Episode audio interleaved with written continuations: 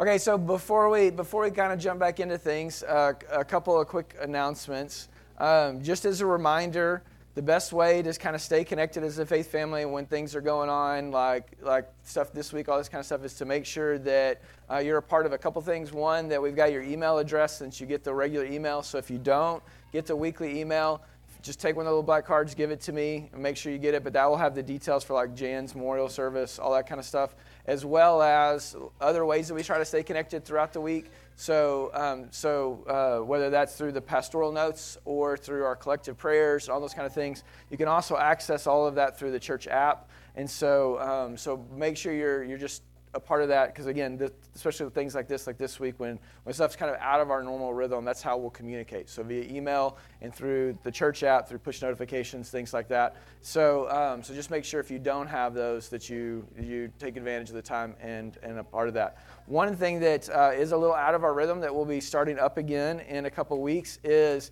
the entering awareness group and so, if you remember uh, back in the fall, we, we were talking about, we looked at the Sermon on the Mount specifically with this idea of, um, of how the words of Jesus, the way of Jesus, helps us to be ones who navigate our own anxiety and the anxiety of others in a way that leads us to peace and to be peacemakers and all that kind of stuff. And so, um, but but while we talked about it kind of at a, at a bigger level in these times and tried to help each other process through it, we really wanted to create some space to, for us to kind of learn the practical skills of actually doing that, of being ones who manage our own anxiety and the anxiety of, of others. Because the truth is, anxiety is a shared, a shared thing, right? Whether we're sharing it with others or we're reacting to others.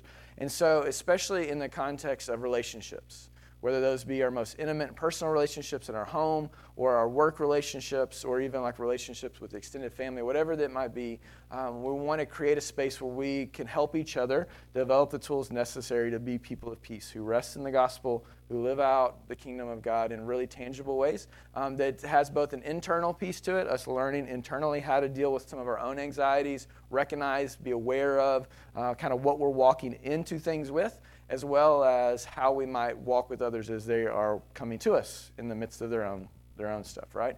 So we're going to start this group back up again um, in February, February 18th through March 24th. It'll be Sunday afternoons from 1.30 to 3, uh, most likely right here, whether in this space or in one of the rooms. But, um, but Ben Larzabal will be leading that for us. Uh, and so it'll be a great opportunity for, um, for you, especially if you feel like uh, being aware of your own kind of anxieties and turmoils and unsettledness is something you need help in, or like right now, if you're in the midst of some, some of those things in relationships, again, at home or in work, this would be a great, a great opportunity for you to kind of learn how to navigate those well and healthy. And so, uh, again, this week there'll be an email that'll go out, and uh, you can RSVP to me directly if you want right now. Uh, you can send an email, but there'll be an email with more details that will go out uh, this week with the entering awareness um, uh, groups. So that's what we got going on. So make sure to take advantage.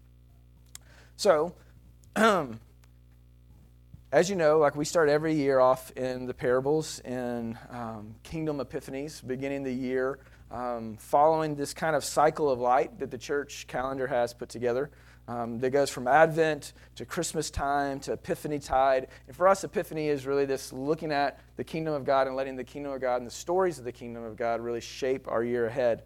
But now we kind of find ourselves, kind of like our parable last week, um, kind of between times, between the, the time that is now and the time that is the end.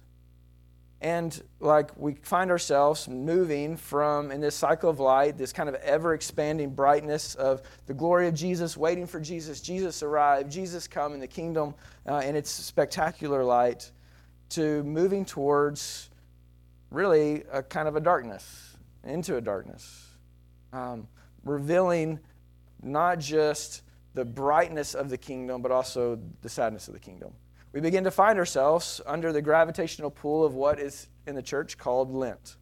That season leading us downward into those infamously dark days of Jesus dying and entombed.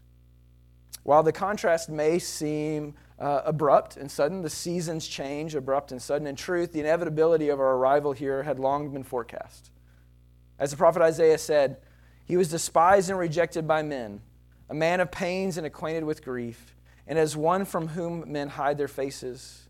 But he was wounded for our transgressions, he was crushed for our iniquities. Upon him was the chastisement that brought us peace.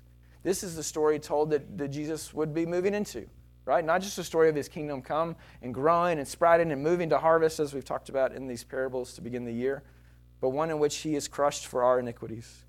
Even at his arrival, it was clear to some where Jesus would end up.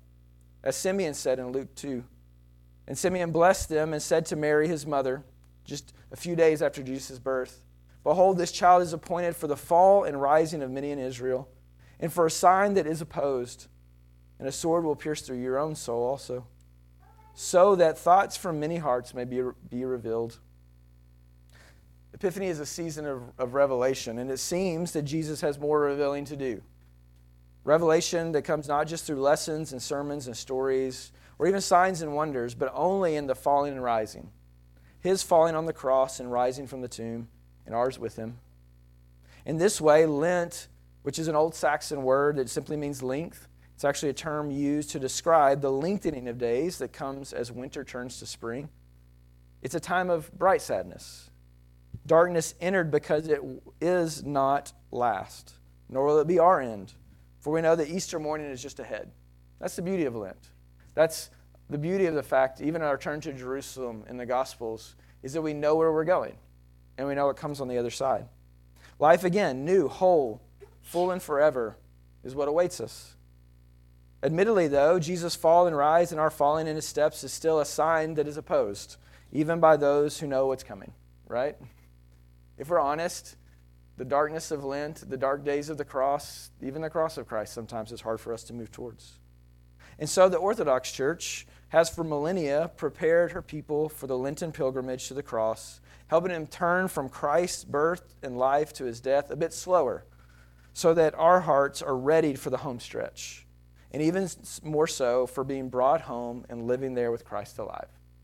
And so, our, this year, our faith family, as we begin to practice Lent together, it's only a few years for us as a faith family of really implementing this tradition. We prepare for Lent in the same ways, taking a, few of the parables and persons in the Orthodox tradition, some of the things they use in their preparation for, for this path, and we move from stories to relationships, from parables to persons, so that we too might see the road ahead and even long for it. So, we do this with me just before we enter into the, the stories today and into the conversation this morning. We take a minute just to prepare your heart. Close your eyes or look down at the, the ground, whatever's easiest for you, just to be here in the presence of the Lord. To recognize, even as we prayed and sang, that the Lord longs for us to be in His presence and has made a way for it. And that what's true is that as Jesus said, that where two or three are gathered in his name, there he is also. Just take a deep breath in. Breathing in the presence of God with you, God for you. Opening your hearts to all that he might say through his scriptures. And as I pray, and then Ali will read our words for today. Father, we thank you for this time. We thank you for the journey that we're about to go on. Help us as we prepare for the, that, that road, a road that leads us into a life given for us, a life given up so that we might share in his giving up, and so share in his life forever too. Thank you for friends to walk this journey with. We pray these things in your name. Amen.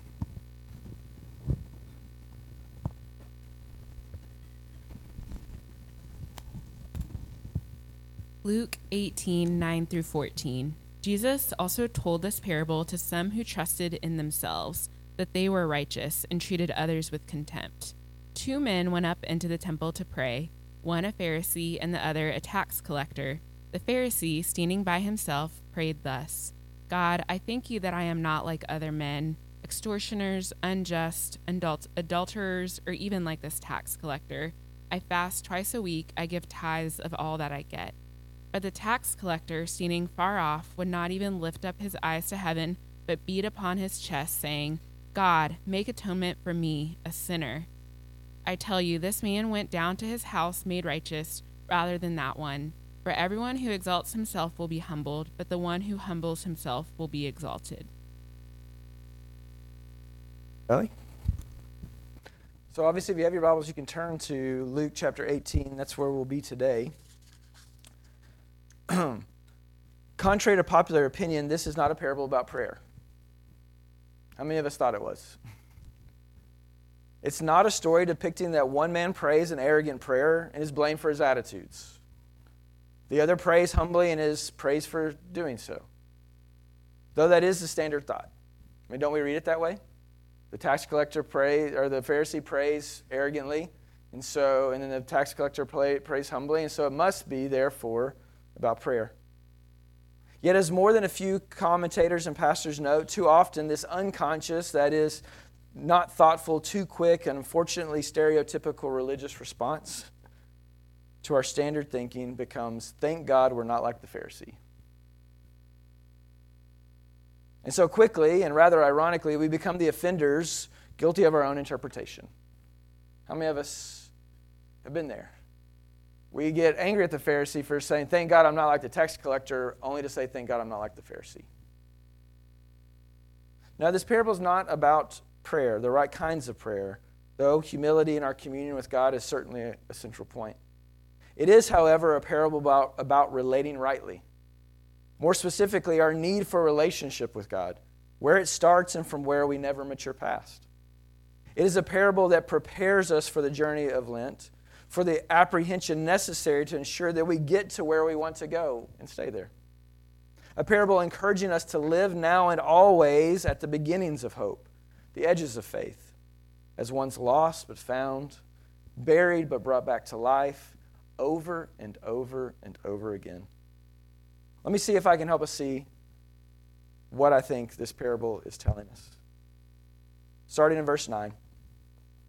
Jesus told this parable to some who trusted in themselves that they were righteous and despised others, held them in contempt. Jesus tells this story to those who are committed to doing everything possible to ensure that, as we talked about last, the last few weeks, that the field and its good seed mature to abundance. They were committed to that. To tilling the soil, to digging up the rocks, to cutting down the thorn bushes, and, of course, pulling up the weeds. To making sure that everything was separated that needed to be separated, and only the good is what remained.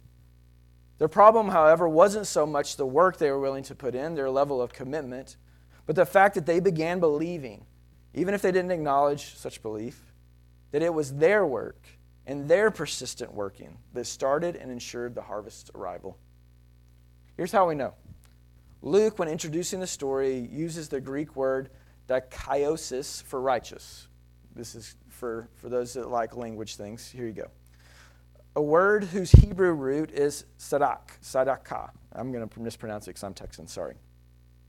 Which is a word in our Old Testament that's of supreme importance. When the people listening to Jesus' story heard the word righteous, they would have all kind of perked up and listened. This is a word that means a lot to these people. It means a lot to the people, especially first century Jewish people, that are listening to Jesus' story. It isn't just a term that's kind of a throwaway, kind of a term that we use here and there for, for thinking of like living piously or maybe like living like uh, um, a good life or whatever. Like the term righteousness had a lot of weight, especially from the Old Testament. Here's how one Old Testament scholar and theologian describes the importance of the word in, in the faith of those listening to Jesus. He says, There is absolutely no concept in the Old Testament with so central significance for all the relationships of human life as that of righteousness.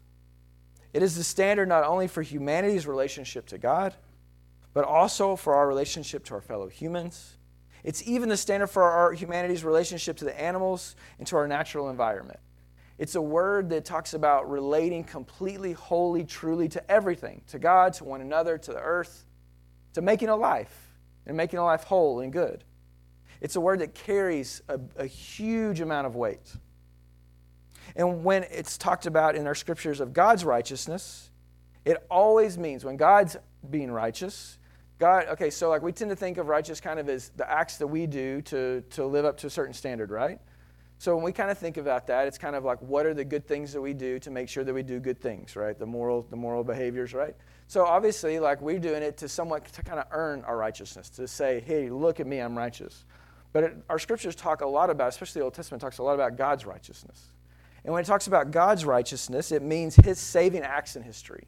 God's not acting to earn something, to demonstrate something. It's actually his demonstration of what already is. It's his saving acts. So when it, the scriptures talk about God giving us his righteousness, It's about God acting towards us in a right way, in a way that's conducive to his character, to his purposes, to his goodness. And it's always a saving act. And so, from the earliest time onwards, Israel celebrated Yahweh as the one who bestowed on his people the all embracing gift of his righteousness. That God bestowed upon his people the all embracing gift of his saving acts. And isn't that true from Genesis on? Isn't that the story that we told? Even when Adam and Eve took of the tree and sin entered the world, right? Like, how, how did they get out of that? How were they restored? How was righteousness brought back in? Right relationship restored. It's God's saving act, right? The sacrifice of a lamb to cover them, the removing them from the, uh, from, from the presence of where they would live but not really live forever, and then a continued protection, his saving acts. And so our, the story's always begun that way, and the story's always stayed that way. The people of Israel saw themselves as ones who received the righteousness of God, his saving acts. And that righteousness bestowed on Israel is always a saving gift. Never something that was, was earned even though there was a loyalty that was lived up to with it, there was an expectation to, to live in response to God's saving acts. It was always an act initiated by God, an act only God could do. Or as the psalmist said it, as we read at the beginning of our gathering, we all arrive at the doorstep sooner or later loaded with guilt, right? Our sins too much for us? But you get rid of them once and for all. Not me, not my works, not my efforts. You atone for our transgression. Blessed are the ones you choose to bring near, to dwell in your courts. We will be satisfied with the goodness of your house, the holiness of your temple, the thing that we long for right relationship, restoration, righteousness. How? By awesome deeds you answer us with righteousness, O God, our salvation. By awesome deeds you answer us with your saving acts, O God of our salvation. So the righteous person notes Kenneth Bailey, is not the one who observes a particular code of ethics, but rather a person or community granted a special relationship of acceptance in the presence of God, who are recipients of his saving acts. That relationship is maintained by acting in loyalty to the giver of the unearned status. That relationship is maintained. We stay in right relationship with God when we act in response to his grace to his saving acts. And so, behind this parable is the rich heritage of God's gracious gifts of saving acts, God's righteousness, and the call for reflective response to that grace.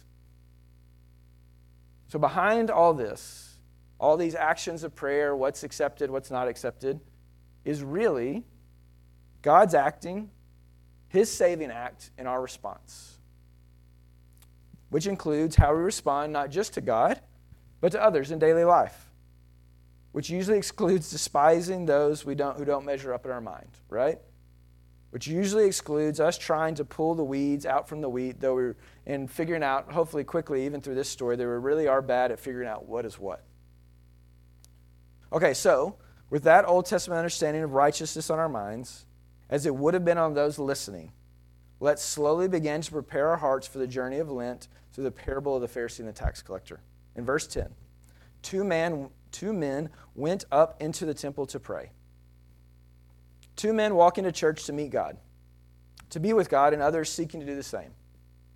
Specifically, they walk into God's place, his temple, that same place that the psalmist just declared is a place they're brought into by God's grace, that they long to be, that they'll know the blessing and the fullness of. The visible representation of his holiness, the closest thing they can get on this side of eternity to being in His presence. They come to that place expecting to engage with God in some form or fashion. Why else would you come? For what other reason? And like all true worshipers, especially Jewish ones, they recognize that admission to that holy presence requires certain preparations. Particularly at this moment, they come not to a Shabbat or Sabbath worship service, but to an atonement offering or the hour of incense. This isn't just this isn't a Sunday gathering. This isn't the once a week regular rhythm. This is actually something that takes place every day. And the only daily service in the temple area was the atonement offering that took place at dawn and at 3 o'clock in the afternoon, at dawn at the ninth hour. Each service began outside the sanctuary at the great high altar, so outside of the, the, the temple fully, in preparation to bring people in, to draw people to God. Each service began outside the sanctuary at the great high altar with the sacrifice for the sins of Israel, of a lamb whose blood was sprinkled on the altar, following an old, precise ritual, right? So, every day at dawn and at 3 p.m. at the ninth hour, there was an atonement sacrifice offered for the sins of people to enter into the presence of God. Every day, this was a corporate gathering that happened where the people could come to. In the middle of the prayer, there would be the sound of silver trumpets, the clanging of cymbals, and the reading of a psalm. It would be this loud proclamation. So you have a sacrifice of a lamb, his blood sprinkled, sprinkled on the altar, and then this grand declaration of sounds and songs and, and hymns being sung. And then, after all that, the officiating priest would, would enter into the outer part of the sanctuary. So he'd move kind of out of this further ground, he'd move a little closer in, and he would trim the lamps and light the incense. And at that point, when the officiating priest disappeared into the building after lighting the, the incense, he would turn, he'd go behind the curtain to the Holy of Holies, the one place that only the high priest could go. And those worshipers in attendance could then offer their private, yet often out loud, prayers to God. While the incense was rising, their prayers would rise. An example of this precise ritual actually appears in the beginning of Luke's gospel, in Luke chapter 1 where Zechariah, if you remember, had the privilege of offering up the incense in the sanctuary before departing to the Holy of Holies, um, uh, where an angel appeared to him to tell him of the coming birth of his son, to be John the Baptizer. In verse 10 of chapter 1, it says, And the, the whole multitude of the people were praying outside at the hour of incense. So, already in Luke's story, he's already told us about this regular habit, right? The story began, Jesus' story began with a priest offering an atoning sacrifice, lighting the incense, going into the Holy of Holies, being confronted by an angel, while the people were outside praying. This entire elaborate production, full of sights and sounds and smells, was built on the presumption that being in relationship with God was pivotal, pivotal to daily life. That being in right relationship with God mattered, right? And it mattered for everything. Again, not just for their religious sensibility, but for their relationship with one another and their relationship with the earth. Everything they did mattered. What came around this relationship with God. And that such a relationship was possible, but that it would require something done on their behalf to ensure that it was experienced. They couldn't just enter into it on their own. They needed something to happen, this sacrificial system, this ritual, for them to be able to enter into the wholeness of that relationship the necessity of life with God and the acts necessary to encroach upon this life was twice daily displayed. This wasn't just like a one off deal on occasion. It isn't like Easter where it comes around once a year. This was every day, twice a day, all days. At one particular moment, again, as incense rises towards the heavens, the visible and scented reminder that our words to God are real and really taken in, these men pray. We shouldn't move too quickly past this. These men come to prayer at the act of atonement. They come to prayer when atonement is being made, the sacrifice of sins is being made. The visible manifestation of their most fundamental for daily life need, what, what it was, communion with the Holy God, and how it could be met by the sacrifice of an innocent lamb, enacted right before their eyes. That's when they pray. One, says verse 10, a Pharisee and the other a tax collector. Two men who, to the visible eye, could hardly be more different, especially in this place. Both pray. But isn't that what, what the, the, the psalmist said would happen? That even these two men, who seem diametrically opposed in every way, find themselves at a place where they need their sins covered, pardoned, forgiven. They need relationship right with God. What does the psalmist say? We all arrive at your doorstep sooner or later loaded with guilt. Our sin's too much for us. One knows it, comes every day to it. The Pharisee, respected in the community, respectful in his observable behavior, and devoted to doing everything necessary to ensure welcome in God's presence and the welcome of God's presence in his community. He knew that by going in and making sure his relationship with the Lord was good through attending the sacrifice every day, that he'd be able to, to walk in right relationship with the Lord outside of it. Not just be with God in this moment, but be with God throughout all his other ways of relating throughout the day. The other is a tax collector. disrespected by his community, no matter how well he toes the line in his profession. He is caught in the, com- com- the competing systems of his day. He's pulled out of his community and his obligation to the oppressive government. Ritually and by the very nature of his profession and actions, he is ill prepared to come into God's place, much less leave with God's presence, and yet he still longs for it. He still wants it, he still knows he needs it. Nevertheless, both men are here, and both men are here for the same reason to commune with God, to relate rightly to Him because their sins will be atoned for, and to live their day atoned in right relationship with God. That's why they've come. Both men assume that their relating with God is vital to their lives, and both will do what is necessary to interact. One, all the things and mores will observe that his religion requires the other, the social suffering, scoffing, and humiliation that would certainly befall him as he entered this place. Both men committed to being here now at this particular hour, and both fully, fully giving into their commitment, both sacrificing to be in this place. In verse 11, we get to know one man.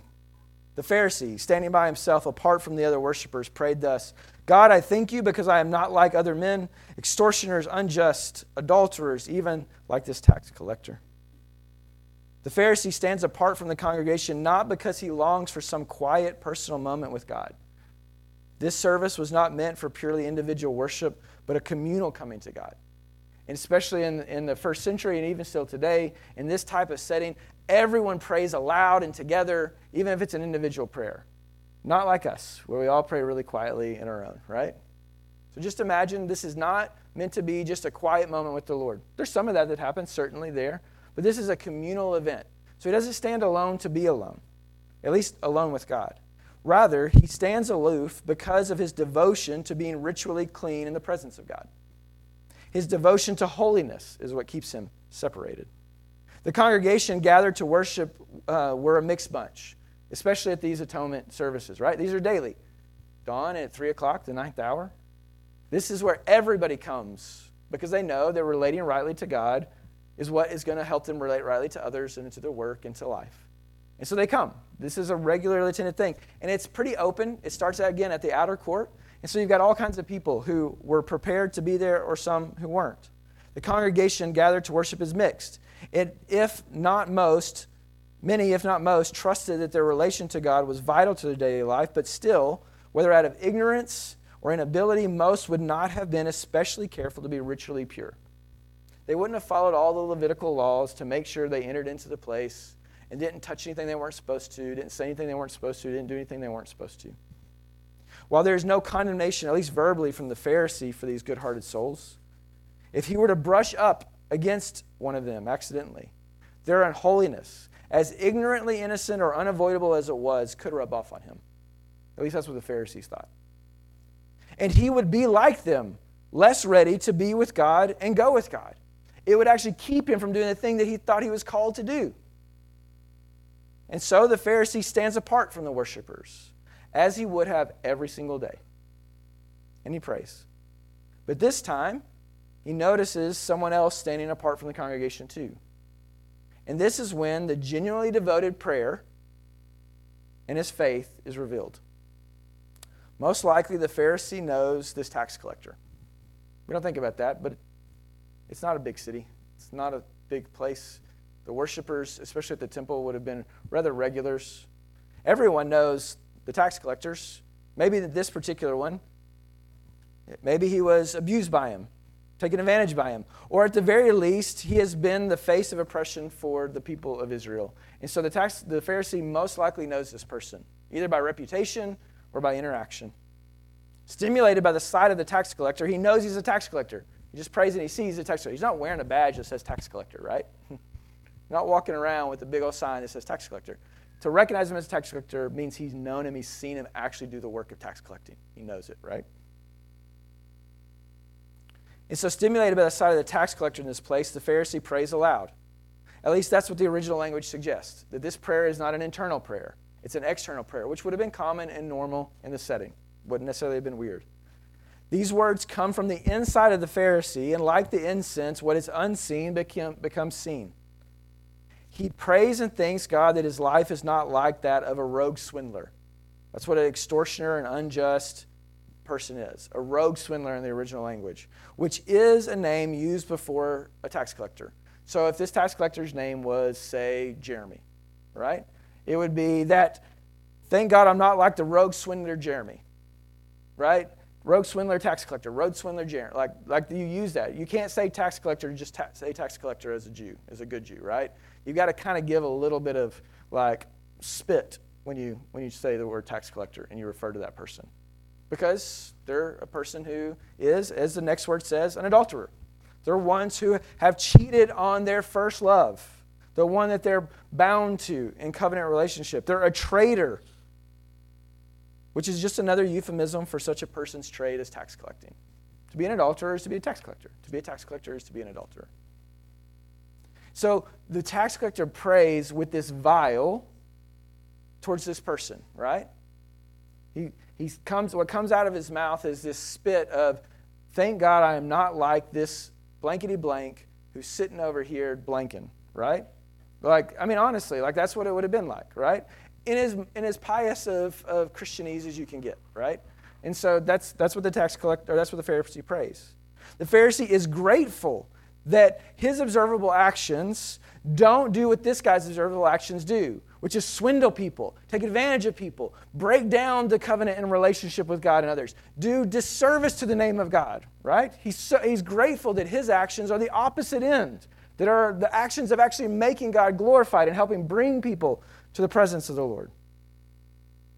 But his gratitude turns quickly into condescension as he sees and names the tax collector in the room. You see, the Pharisee is not merely grateful for a life lived in step with goodness, truth, and beauty. Such a prayer would be something like this Thank you, Lord, for keeping my feet on your path.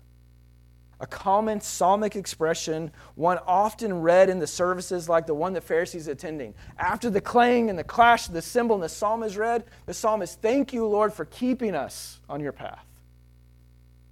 For not letting us stumble and fall like the fools and those around us. Right? So it's a gratitude. It's a recognition that my life is different from this person's life, but it's by your grace. It's you who kept us this way. But that's not what the Pharisee prays. They've said he is grateful, he is grateful that he is more righteous than this other person, that he's better off than this other person. And it's not just that, I'm, that I didn't do the things that the person does, but now he uses this, this kind of spilling out hate towards this person. And he assumes the worst of what he sees in his neighbor. Again, he just looks at him and all this stuff comes out. All this judgment comes out. All this stuff inside of his own heart comes out, right? And perhaps the audacity of the spoken words revelation catches him for a moment. Maybe he didn't know how much vile and hatred he had towards the tax collector until that moment. Of course, he knew that his life was different than that, those guys, but to have that guy right here in worship, all of a sudden, all this stuff comes up. And it surprises him. Have you, guys, have you ever experienced anything like that in prayer? Where in prayer, something comes up that you don't really like, that you weren't prepared for, that reveals your heart not as pure and as clean as you would like it to be? Is prepared for the presence of God as you wanted it to be? If you haven't, you haven't prayed quite enough. We'll get, you know, we'll have plenty of opportunity for that. I mean, that's that's all of us, right? We've all been there. In the revelation of his own heart, I think offends his sense of good standing and of being set apart. Because this is what he prays next.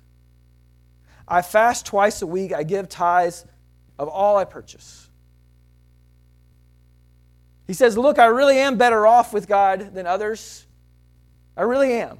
I really am good and righteous and in good standing. I do more than the obligatory festival fast. I fast twice a week. I do more than give what I make, what I grow, what I, what I, what I harvest. I actually give on what I purchase. I actually give on what's already been tithed. My stomach and my wallet back up my devotion, essentially, is what the Pharisee prays.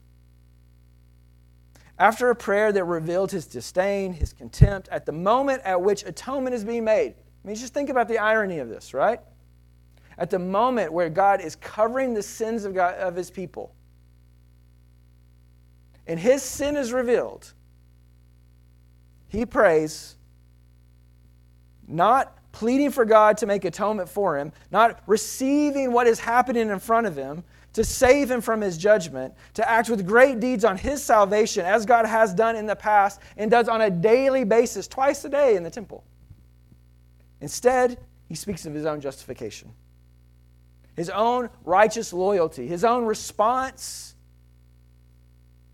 to what God has done as the validation of his relationship with God. He speaks of his own response to grace as his validation for his own righteousness, for his own right standing. How many of us have done that? When our heart's are revealed, and when things are broken inside of us come up, when our disdain or hate or, or whatever it might be, how many of us quickly begin going to justifying Hey, no, no, we're still, we're still good. We're not as bad as we just prayed. We're not as unclean as we just made ourselves. Like, we really are good. Like, I really, like, I know I said I hated this person, but I actually really do. I, I, I, I love them. I love these other people. I've, I've made sure that everything is good. Like, I really act really well to my, my, my, my employees, my staff, my family, whatever. We, we tend to justify this, right? And this is what the Pharisee does. He sees his own good actions as making up for whatever lacks in his heart or disposition. He sees God's people in place, but he doesn't see the heart of God in the place for his people. He forgets that, that the very place he is in and the time that he is there is the time of making holy what is unholy. That he's actually come to the place for him to be made clean.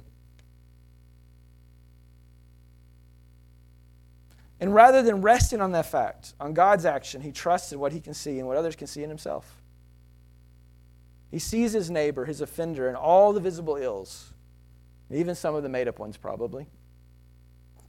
Then he that he carries, that his neighbor carries, but he doesn't see what is actually happening right in front of his face. The Pharisee is actually missing out on the very service he's attended. He's actually missing out on the very service he's attended. Verse 13 But the tax collector, standing afar off, would not even lift up his eyes to heaven but beat his chest, saying, God, make atonement for me, a sinner. Just a few feet away, standing along the back wall, is one who sees himself perhaps all too well. His life has not prepared him to enter this place with these people. If anything, his choices, you don't just become a tax collector by being born into it, you choose it. His choices have made re entry only a distant hope, and a humiliating one at that. And so he keeps his eyes to the ground. Not because he doesn't want to become unclean, but because he knows he is. And really doesn't want the looks and the scowls that are sure to come around. Nevertheless, something inside him has drawn him into this place, to God.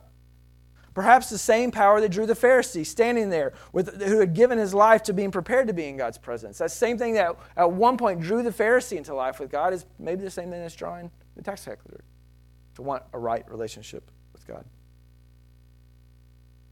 He knows deep within that his life depends on being here in this place with these people, even if it won't be easy, even if he's not sure where or what comes next. Something in his heart aches for this, and so perhaps unconsciously he beats his chest at the sacrifice made before him. Now, that may sound strange for us or may just be a throwaway for us, but that action that description of someone beating their chest, their hand over their heart, it was assigned to the wailing women of Israel. In the Old Testament, it's only used for the wailing women, the women who were, were meant to come at the point of lament, at the time of great brokenness, to cry out for God. They would beat their chest. So a man would never beat his chest. It was only women that would beat their chest, and they would beat their chest to call the people in to worship, into lament, into brokenness. We only actually see men lamenting in this kind of way Again, think of it as an honor shame culture, right? So there's a distinction. So, like, by saying that the women did it and men didn't, it wasn't that it was wrong or bad, it was just this distinction that had been made, right? And so to do this as a man would be kind of to admit to yourself, like to go into a place where like you're not you're not at this rank, right? So it's kind of like a reversing of, of position in, the, in this culture at this time, okay? And so the only time we see men beating their chest will actually be a little bit later in Luke's gospel, in Luke chapter 23. Only the only other time is when those leaving Golgotha after witnessing Jesus' execution. This is what it says in Luke 23. Then Jesus, calling out with a loud voice from the cross, said, Father, into your hands I commit my spirit. And having said this, he breathed his last. And now, when the centurion saw what had taken place, he, he praised God, saying, Certainly this man was innocent, much like the lamb that was sacrificed, right? And all the crowds and had assembled for this spectacle, when they saw what had taken place, returned home beating their breasts. It's the only other time in our scriptures we see this phrase. And we see men included in it, right? At the, at the atoning sacrifice here in Jesus' parable, and at the atoning sacrifice of Jesus himself. Like the Pharisee, the tax collector prayer comes from the heart. God, make atonement for me, a sinner. God, I am here, and so are you. Cover my sins, atone for them. Bind my broken bones, atone for them. Remove my iniquity, atone for them. There is nothing I can do, only you can. And you will, by the blood of a lamb, innocent and slain. He sees what's happening in front of him and says, That's for me. It's for me. God, please let it be for me. The sacrifice that's happening, the clanging of the cymbals, the moving into the Holy of Holies, the bringing of the presence of God to God's people and God's people into His presence. That's for me. Let it be for me.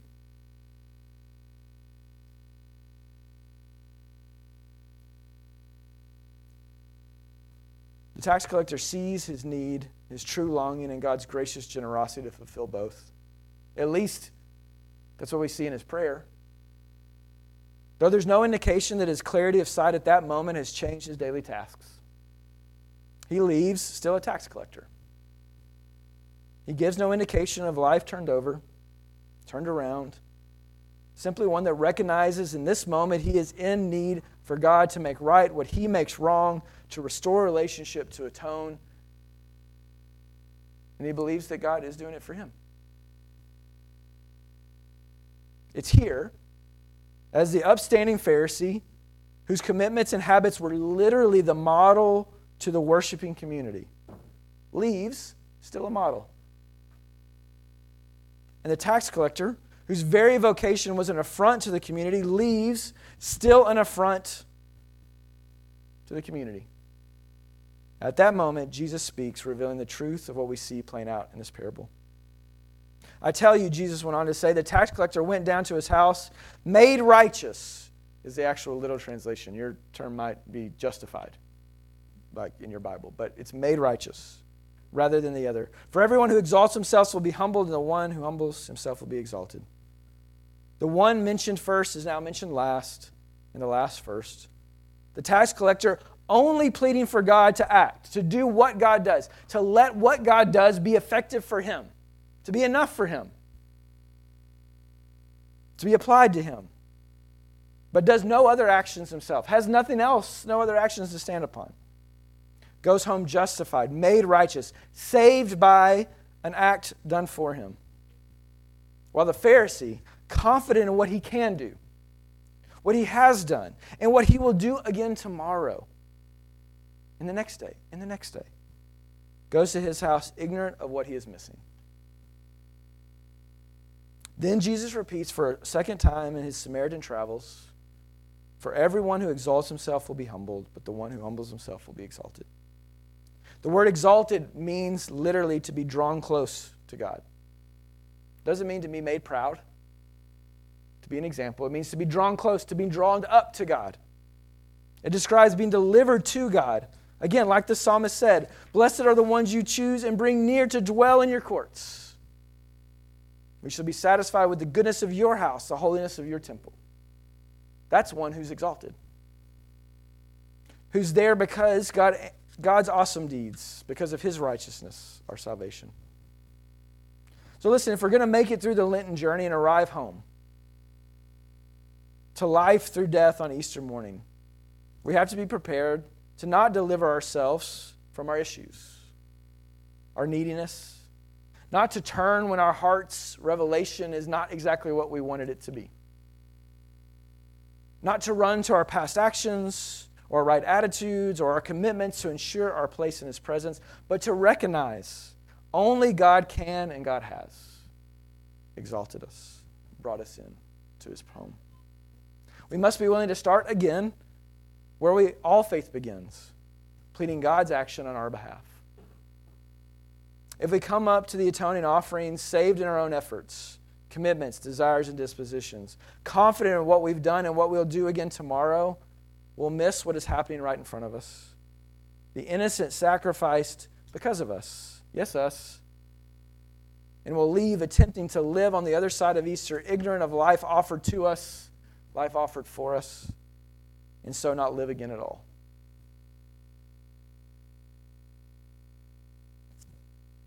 You know, there's a little bit of dissatisfaction with this story if it's not about prayer. And I, I mean it only in this. How many of us right now want to fill the rest of the story out with a tax collector giving up his job, returning to what he's taken, returning what he's taken, making right his life? How many of us want the rest of the story to play out like that? Where the tax collector just doesn't go back to tax collecting, which is what the story says. He just goes back into his day, went back to his home, into his work. But do we want it to be different? To be a grand giving up of all things. And listen, we'll get to that story. That story actually comes in Luke 19. but Jesus won't let us start there or in there. The offensiveness of this story is not just in the Pharisee going home missing the reason for his going up to the temple. The whole reason for his commitment and dedication. The reason for it isn't because he's he's lived up to the loyalty, it's that he still needs it every single day. And it's given to him every single day. Mercies are new each morning. Every morning I awaken to grace poured out richly upon him, lavished, as Paul would say in Ephesians. To wake up into that reality every single day. Defensiveness isn't just that the Pharisee goes home missing why he went to the temple in the first place, while the tax collector gets what he came for. It's the fact that our most fundamental need, our need to be right in right relationship with God, not just for our relationship with God in a religious sense, but for all of our life, for our homes and our workplaces, our neighborhoods, our communities, to be a part of the kingdom come in the grand ways that we've talked about. It's not at all dependent on what we can do, or will do, or have done, but on what He was willing to do that indeed we are recipients, not sustainers of grace. We are recipients of grace and not sustainers of it. We don't have an atoning offering or an hour of incense anymore, but we do have a cross whose image reminds us of the dramatic nature of our most fundamental need and our Heavenly Father's willingness to ensure we have the opportunity to receive it. We have in symbols each week a reminder that to make things right, a lamb was slain. Jesus' life was broken for our behalf. We don't have clanging cymbals and clashing sounds, though, you know, every once in a while we've had a drum. It's kind of cool. But we do have a reminder, a sprinkling of blood, a pouring out of life, of a new covenant, a promise made that all we need is given to us if we'll simply receive it. So, for a minute, before we enter into song and we stand and share and come and receive what Jesus offers, let's consider that scene from Luke 23 one more time. Assuming, like those persons, you've come to this place to commune with God, to be in His presence and leave the same with his presence into all the labors ahead, exalted, drawn up because of what he has done. Hear the words. I'll read them for us, and then we'll have a few moments of silence to consider how we'll pray in this hour. There was darkness over the whole land until the ninth hour. We're at the same service that these men were. While the sun's light faded, and the curtain of the temple was torn in two. Then Jesus, calling out with a loud voice, said, Father, into your hands I commit my spirit. And having said this, he breathed his last. Now, when the centurion saw what had taken place, he praised God, saying, Certainly this was this man was innocent. And all the crowds that had assembled for the spectacle, when they saw what had taken place, returned home, beating their breasts. I'll pray. And like I said, we'll just have a couple moments of quiet to lift up our prayers in this hour of incense. Father,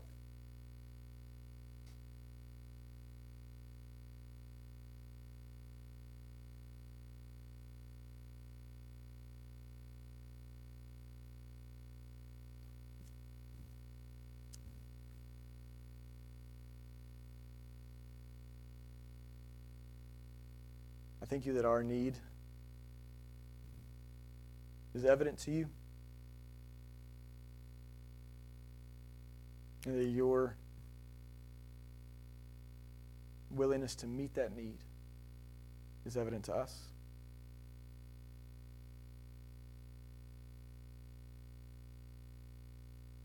May such revelation free us to be needy.